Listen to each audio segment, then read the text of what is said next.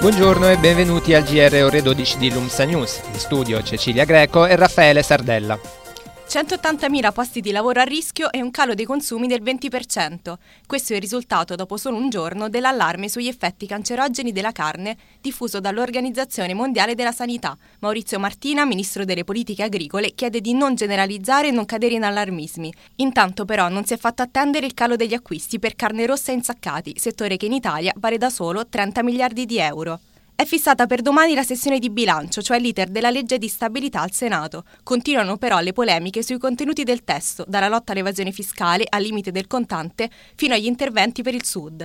Intanto dall'Unione Europea arrivano segnali positivi sulla possibilità di ottenere una maggiore flessibilità nei conti pubblici per coprire le spese della crisi internazionale dei profughi. L'Italia chiederà di indebitarsi per uno 0,2% di PIL in più per il 2016. Giornata decisiva per il sindaco di Roma Ignazio Marino, che oggi potrebbe decidere di ritirare le proprie dimissioni. La mia giunta guarda avanti, dichiara, ma solo tre assessori hanno confermato il loro appoggio, mentre 38 consiglieri su 48 sarebbero disposti a firmare la mozione di sfiducia. Secca la risposta del PD romano, che definisce conclusa l'esperienza del primo cittadino. Veniamo alla politica interna. Dopo aver attaccato il direttore dell'Agenzia delle Entrate Rossella Orlandi, ieri il sottosegretario dell'Economia Enrico Zanetti ha incontrato il ministro dell'economia, Piercarlo Padoan, per chiarire la sua posizione. Zanetti sostiene di non aver mai chiesto le dimissioni della Orlandi, ma insiste sulla necessità di una verifica politica non appena il capo di governo farà ritorno dal suo viaggio di Stato. Sul fronte delle pensioni la tanto agognata flessibilità rischia di slittare ancora. Intervistato da Repubblica TV, il ministro del lavoro Giuliano Poletti ha ipotizzato di sciogliere la questione nell'arco del 2016. Parole che potrebbero significare un rinvio importante rispetto ai famosi tre mesi indicati dal Premier Matteo Renzi in un recente intervento.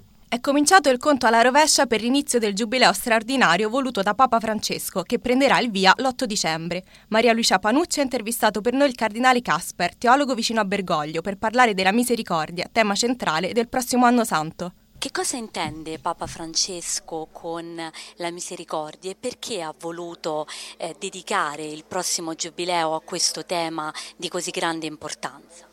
La misericordia vuol dire avere occhi aperti, orecchi aperti per vedere, per vedere sì, la miseria delle altre persone e poi avere un cuore aperto, misericordia, avere un cuore per i miseri e in quanto si può aiutare. Questo è il centro del Vangelo di Gesù e perciò il Papa ha messo questo nel centro della sua predicazione, del suo messaggio come pontefice. Qual è il suo rapporto di eh, vicinanza con Papa Francesco? Ma il posto di ogni Papa e di ogni Vescovo è predicare il Vangelo e il Vangelo di Gesù Cristo parla del figlio prodigo, parla del buon samaritano, questo è molto centrale e il Papa deve dire questo e per aiutare anche gli uomini, perché questo Vangelo è anche la risposta alle grandi sfide dei nostri tempi dove è tanta sofferenza e si deve aiutare in quanto si può. Lui vuole, come dice, una rivoluzione della misericordia e della tenerezza e ne abbiamo bisogno. Di questa rivoluzione sarebbe un testimone?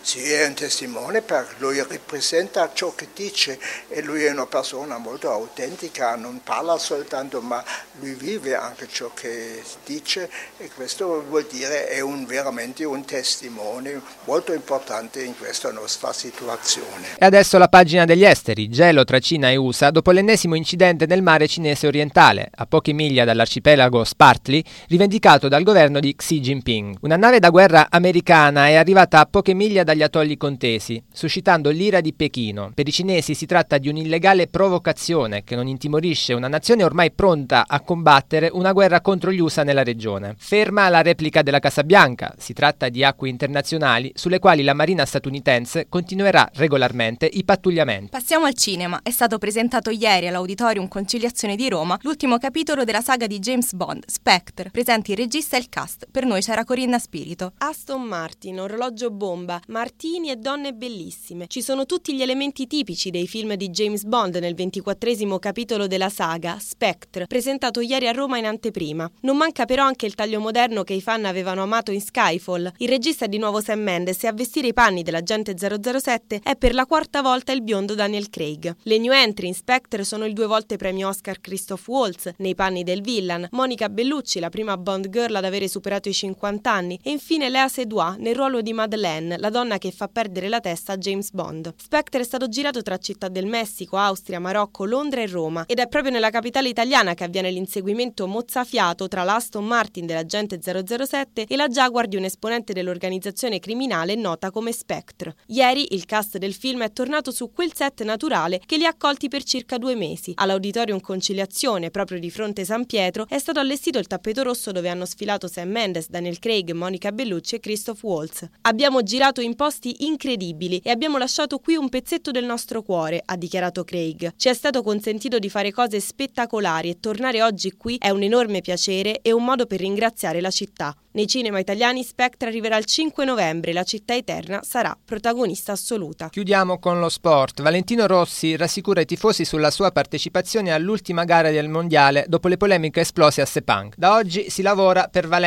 scrive il campione della Yamaha su Twitter, ringraziando gli appassionati per il sostegno. L'appuntamento in Spagna è per domenica 8 novembre. Oggi intanto si chiude la decima giornata di Serie A, tra i match di questa sera Roma-Udinese, Milan-Chievo, Sassuolo-Juventus e Napoli-Palermo. Nell'anticipo di ieri Ieri sera vittoria per 1-0 dell'Inter a Bologna. Finisce qui il GR di Lumsa News, grazie per l'attenzione e arrivederci.